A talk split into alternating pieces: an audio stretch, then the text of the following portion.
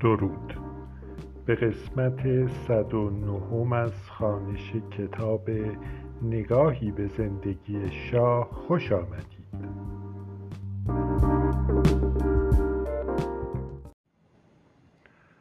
تا آنجا خواندیم که این واقعیت که سالیوان آنچنان که خود آن دارد هیچ چیز درباره ایران نمی‌دانست هنگام بروز بحران برای ایران فرجامی فاجعه آمیز داشت. شاه هم به تأسی از روحیات روانی و حالات مزاجی بیماریش در آن روزها از افراطی به تفریطی می‌رفت. انگار تنها کسی که در آن ماهها سیاستی ثابت را دنبال می‌کرد آیت الله خمینی بود. می‌دانست که مردم ایران طالب دموکراسی هستند. دریافته بود که آمریکا هم در صورت پیدایش شرایط مناسب مایل است با, بر... با گذاری دموکراتیک در ایران همسو شود. به همین خاطر در روزهایی که در پاریس بود آیت الله خمینی از خود چهره‌ای دموکراتیک ساخت.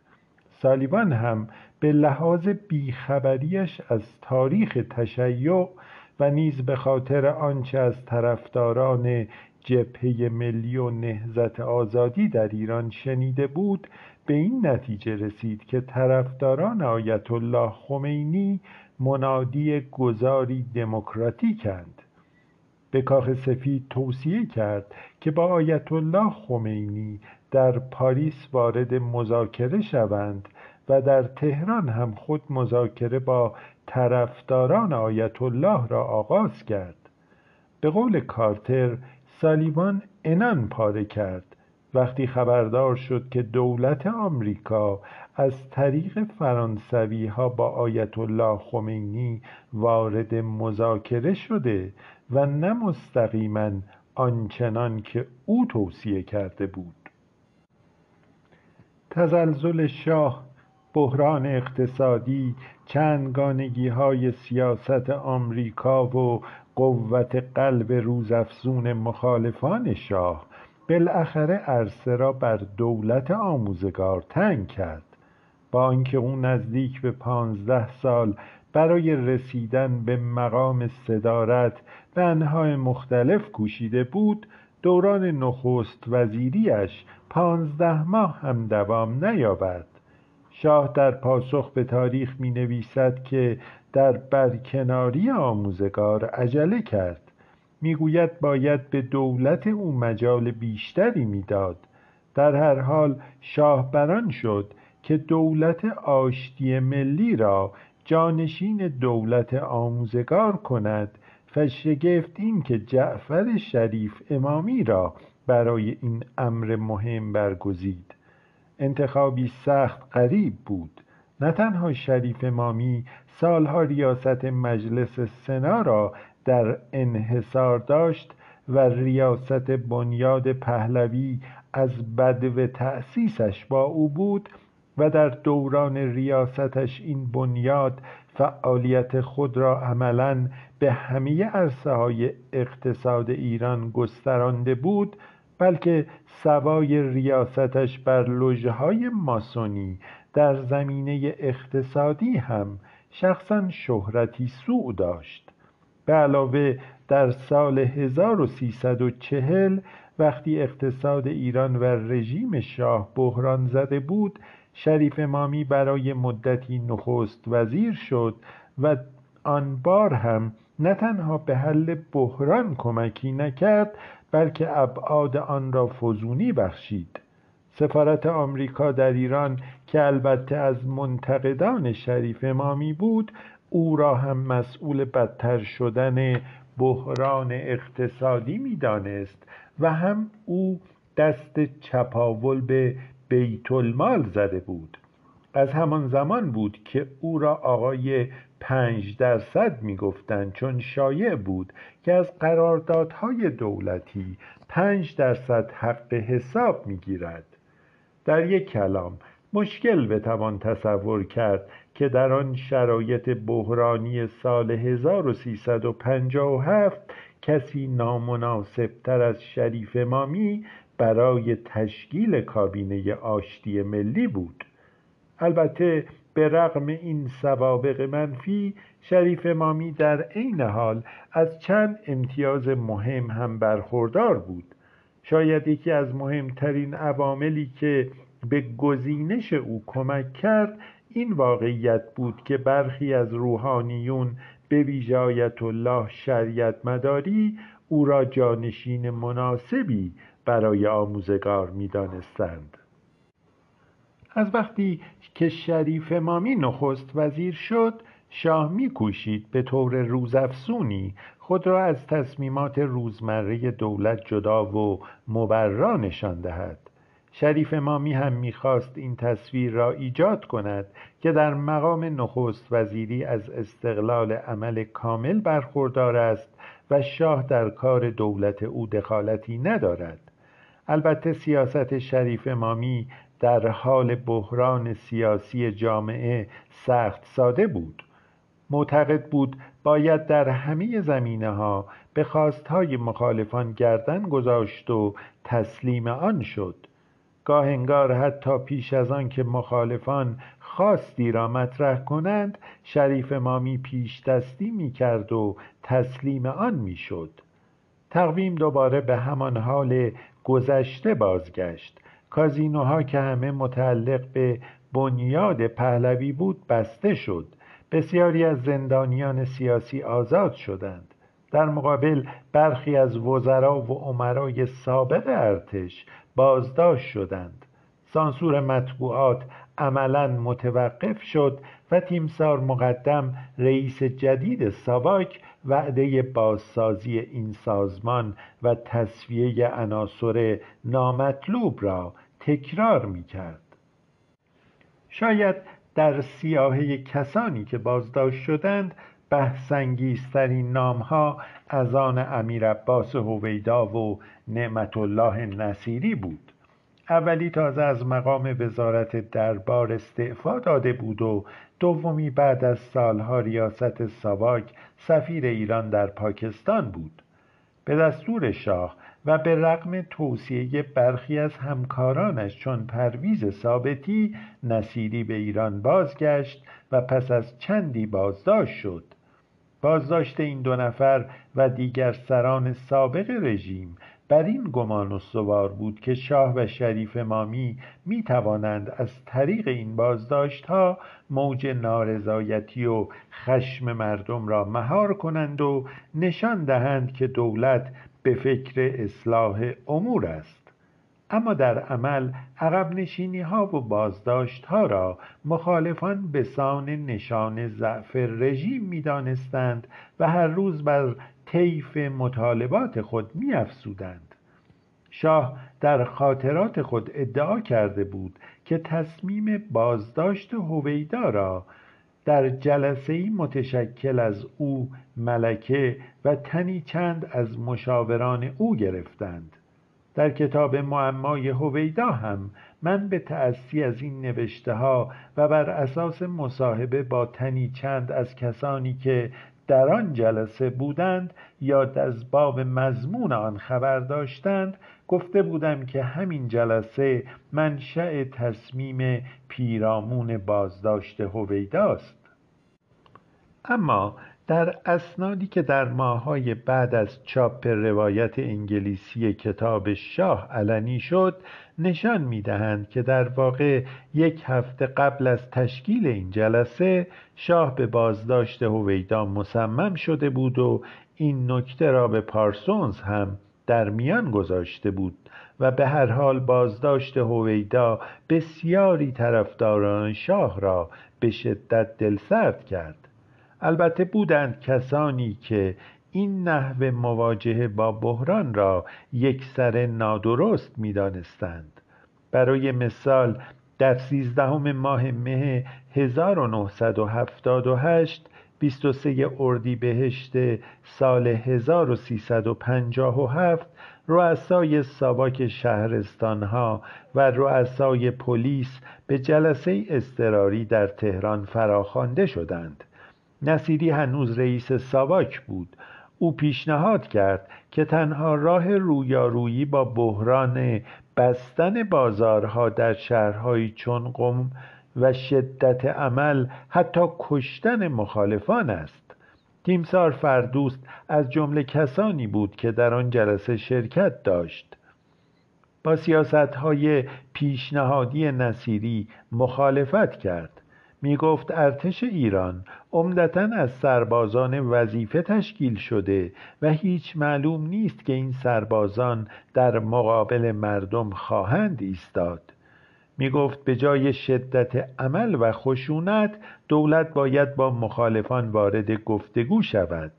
به علاوه فردوس این نکته را نیز اضافه کرد که نظرات او در واقع نظرات شاهند. شاید به همین خاطر حاضران در جلسه بالاخره بران شدند که پیشنهادات فردوست را به مرحله عمل بگذارند. به یک روایت می‌توان گفت که برنامه دولت شریف مامی هم چیزی جز اجرای همین طرح نبود.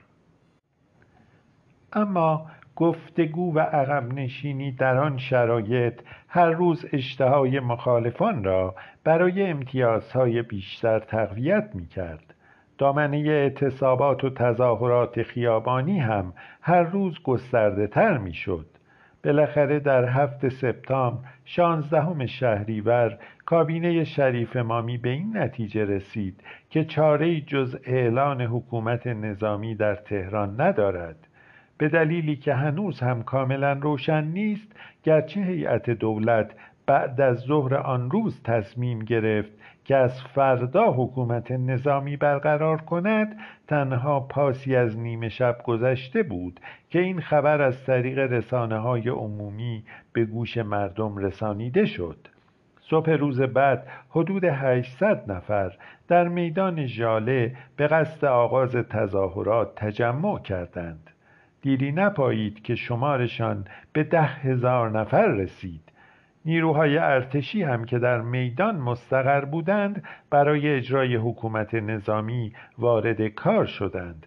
به تظاهر کنندگان دستور دادند که میدان را ترک کنند و وقتی با مقاومت مردم روبرو شدند نخست از گاز اشکاور و پس از چندی از گلوله استفاده کردند.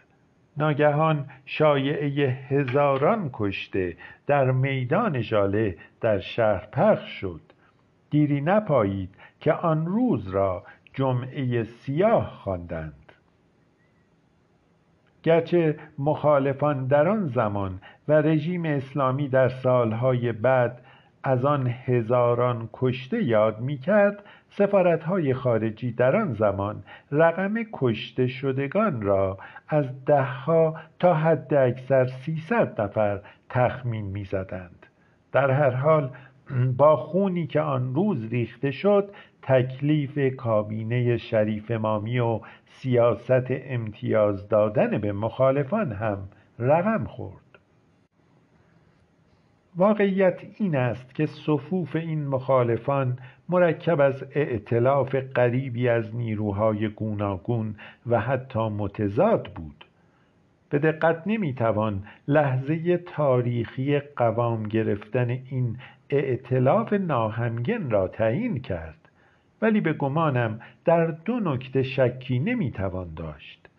سیاست حقوق بشر کارتر در قوام این ائتلاف موثر بود. دوم اینکه تصمیم شاه دایر بر چاپ مقاله تند و تیز علیه آیت الله خمینی در روزنامه های ایران جرقی بود برای بالا گرفتن آتش مخالفت ها پس از آنکه به هنگام مرگ فرزندش مصطفی آیت الله خمینی اعلامیه‌ای سخت گزنده علیه رژیم پهلوی شاه صادر کرد. شاه براشفت در آن روزها این شایعه هم در سطح کشور رواج پیدا کرد که ساواک در مرگ مصطفی دستی داشت. گرچه خود آیت الله خمینی هرگز چنین ادعایی را به سراحت مطرح نکرد ولی شایعه دخالت ساواک شیوعی فراوان پیدا کرد. همه این عوامل دست به دست هم داد و شاه را بران داشت که متقابلا آیت الله خمینی را مورد حمله قرار دهد. در فاصله کوتاه شاه به هویدا که در آن زمان وزیر دربار بود و نیز به ساواک دستور داد. مقاله‌ای برای درج در روزنامه ها علیه خمینی تدارک کنند. گویا کسانی چون ثابتی در ساواک موافق درج چنین مطلبی نبودند. احساس می‌کردند چنین مقاله‌ای می‌تواند بالقوه پیامدهایی غیرقابل پیشبینی در برداشته باشد. به همین خاطر به رغم دستور شاه ساواک در تدارک متن مقاله تعلل کرد. اما هویدا گویا پروای چنین پیامدهایی را نداشت. برخی حتی ادعا می کنند که عجله او در کمک به تهیه چنین متنی دقیقا برای تضعیف دولت آموزگار بود. به دیگر سخن او نیک می‌دانست که پیامد چنین مقاله بالقوه آشوب است و گمان می‌کرد آموزگار از پس مهار چنین آشوبی بر نخواهد آمد و با برافتادن کابینه او چه بسا راه برای رجعت هویدا به صدارت هموار خواهد شد. شاید هم هرگز انگیزه عجله هویدا را نتوان شناخت ولی در هر حال تصمیمش پیامدهایی جدی داشت. بلافاصله پس از دریافت دستور شاه هویدا دو نفر از روزنامه نگارانی را که در دفتر کارش کار می کردند و به فرمان برداری شهره بودند موظف کرد مقاله علیه آیت الله خمینی تدارک کنند. مضمون کلی حمله را گویا خود شاه تعیین کرده بود. مقاله ترکیبی بود از واقعیات تاریخی و برخی دعاوی قابل تردید. لحن آن سخت تند و حتی اهانتآمیز بود. از اتحاد ارتجاع سرخ و سیاه سخن می گفت که از مایه های مکرر سخنان شاه در آن سالها بود. آیت الله خمینی را متهم می کرد که عامل انگلیس هاست. و می گفت پدر بزرگ خمینی در هند میزیست و خانواده به همین خاطر هندی خوانده می‌شد. این واقعیت که در آن سالها بعد از انقلاب برخی از اقوام آیت الله خمینی برخی از دعاوی مقاله سفارشی از جمله ادعای حضور اجداد خمینی در هند را تأیید کردند تغییری در این واقعیت مهمتر نداشت که به محض چاپ مقاله در اطلاعات تظاهراتی در قم در اعتراض به لحن و مضمون آن آغاز شد. می‌گفتند قصد مقاله بی احترامی به روحانیت بود و از دولت طلب می کردند که از محضر روحانیت پوزش بطلبد. نه تنها نحوه چاپ مقاله که برخورد دولت با پیامدهای آن گویای وضع سیاست ایران در آن روزگار است. داریوش همایون که در آن زمان وزیر اطلاعات کابینه آموزگار بود در دفتر خود نشسته بود که پاکتی از دربار به دستش رسید. از پیش از طریق هویدا خبردار شده بود که مقاله‌ای در راه است و شاه خواستار چاپ فوری آن در روزنامه های کشور است. همایون بی آنکه مقاله را بخواند و به تأسی از این واقعیت که در آن سالها خواستها و دستورات شاه همه لازم الاجرا تلقی می‌شد متن مقاله را به دبیران اطلاعات فرستاد و خواستار چاپ آن شد. سردبیر و ناشر اطلاعات هر دو از چاپ متن مقاله حراسناک بودند. هر دو به همایون زنگ زدند و از چاپ مقاله ابراز نگرانی کردند. همایون بران شد که مطلب را با نخست وزیر جمشید آموزگار در میان بگذارد. تلفنی با او تماس گرفت و شرحی از ماجرا را با او در میان گذاشت. آموزگار هم بی آنکه مقاله را خوانده باشد بر ضرورت چاپش تأکید کرد. می گفت اگر میل مبارک شاه بر چاپ مقاله قرار گرفته دیگر جایی برای تردید و تعلل نیست. در هجدهم دی ماه مقاله حساس و بحث برانگیز در صفحه هفتم اطلاعات منتشر شد. و انگار جرقی بود بر آتش خشم مردم. تظاهرات قوم به خون کشیده شد. روحانیون مالندیشی چون شریعت مداری که هم نبز ماجرا در دستشان بود و هم فرجام حکومت روحانیون را خوب می شناختند بلافاصله با دربار و دولت تماس گرفتند و توصیه کردند برای جلوگیری از گسترش ماجرا. دولت باید پوزش بطلبد و ماجرا را به ختم بیاورد. ولی در آن روزها شاه سودای حتی عقب نشینی نداشت. دولت کوشید تظاهرات را به زور به پایان برساند ولی موفق نشد. هر روز دامنه تظاهرات گسترده تر می شد کشته های هر تظاهراتی و نیز شایعات اغلب اقراقامیز در باب شمار کشته شدگان زمین ساز تظاهراتی حتی وسیعتر می شد از هر خون ریخته ای خونی تازه به رگ مخالفان رژیم وارد می شود و در ایران آن زمان هم چنین بود. امواجی هر روز گسترده تر از تظاهر کنندگان خشمگین پیدا می شد که هر روز مطالبات سیاسیشان جدیتر می شد در آن زمان آیت الله خمینی کماکان در عراق زندگی می کرد و عراق هم دیگر عملا در کف بیکفایت صدام حسین بود. گرچه او سالها با شاه معارضه و مقابله کرده بود اما, اما پس از توافق الجزایر در سال 1354 روابط ایران و عراق حسنه تر شده بود. صدام دست کم یکی از آیت الله های شیعی ساکن عراق را به جرم دست داشتن در توطعه علیه رژیم بس کشته بود.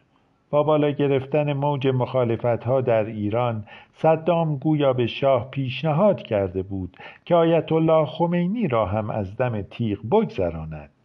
اما شاه زیر بار نرفت. گرچه خمینی را مزاحم می‌دانست می‌گفت قتلش به دست صدام او را به شهید بدل خواهد کرد. حتی گویا سرویس امنیتی فرانسه هم آمادگی خود را برای از میان برداشتن خمینی اعلام کرده بود و واکنش شاه به این پیشنهاد هم مشابه پاسخ به صدام بود. جالب اینجاست که دست کم به روایت سفیر ایران در عراق.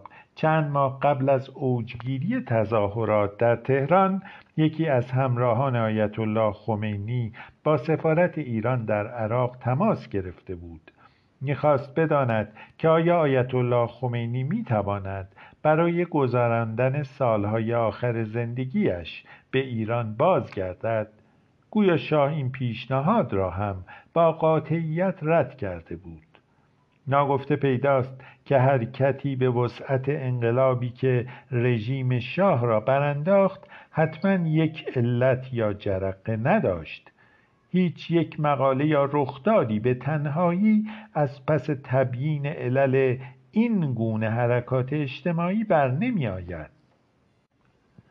برای مثال گروهی می‌گویند جرقی انقلاب در واقع نامه سرگشاده 124 صفحه‌ای بود که علی اصغر حاج سید جوادی در سال 1356 خطاب به شاه نوشت گروه دیگری جرقه واقعی انقلاب را در ده شب انسیتو گوته می دانند.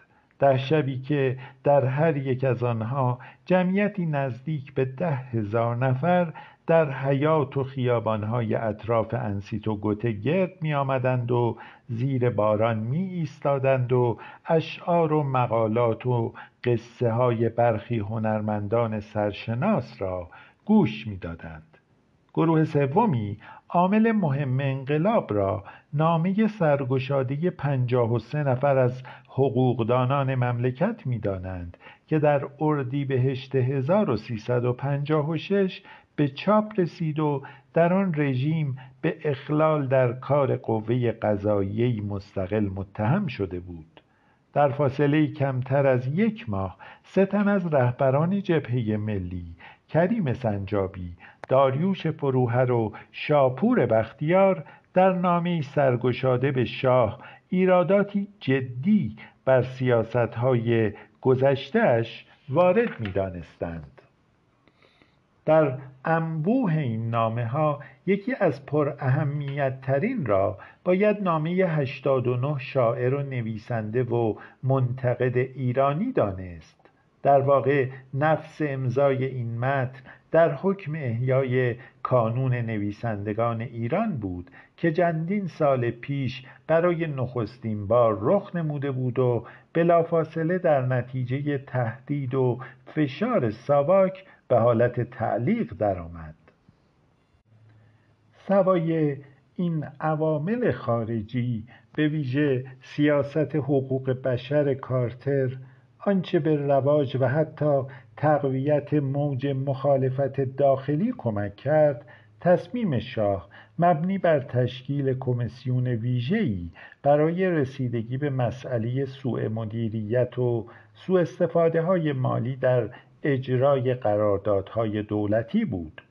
آنچه از مضمون مذاکرات این کمیسیون به خارج درز می کرد یا از طریق رادیو تلویزیون پخش می شد انگار همه آب به آسیاب مخالفان میریخت که از مدتها قبل مسئله فساد در رژیم را به یکی از محورهای تبلیغات خود بدل کرده بودند. از آنجا که معینیان که به درستکاری و امانت شهرت داشت ریاست این کمیسیون را عهدهدار بود گزارش های آن هم با دقتی ویژه تهیه می‌شد و هم از اعتبار بیشتری برخوردار بود. به علاوه شاید به اقتضای فضای باز سیاسی و شاید هم دست کم به تأیید ضمنی شاه برخی از مطبوعات حملات بی سابقه ای را علیه هویدا و نخست وزیران دیگر آغاز کردند. شاید لحن هیچ کدام از این حملات تندتر از خواندنی ها و سرمقاله های علی اصغر امیرانی سردبیر آن نبود. اهل خبر می دانستند که از دیرباز امیرانی با دربار ویژه با شاه رابطه ویژه داشت. گهگاه از کمک های مستقیم و غیر مستقیم شاه از دریافت ماشین ویژه کارمندان دربار گرفته تا دیگر کمک های مخصوص برخوردار می‌شد و گاه با جرأت و جسارتی کم نظیر شخصیت های مغزوب شاه را مورد نقد قرار می‌داد. این بار نوک تیز حملات او متوجه هویدا بود مشکل بتوان تصور کرد که حملاتی چنین تند و بیپروا آن هم علیه جان نثار خدمتکاری چون هویدا بدون اشارتی از شاه میسر تواند بود. در هر حال با حملات هر روز تندتری که در مجلس و مطبوعات علیه دولت مردان سابق صورت می گرفت و با بازداشت شمار روزافزونی از این افراد روحیه طرفداران رژیم و شاه هر روز ضعیفتر می‌شد.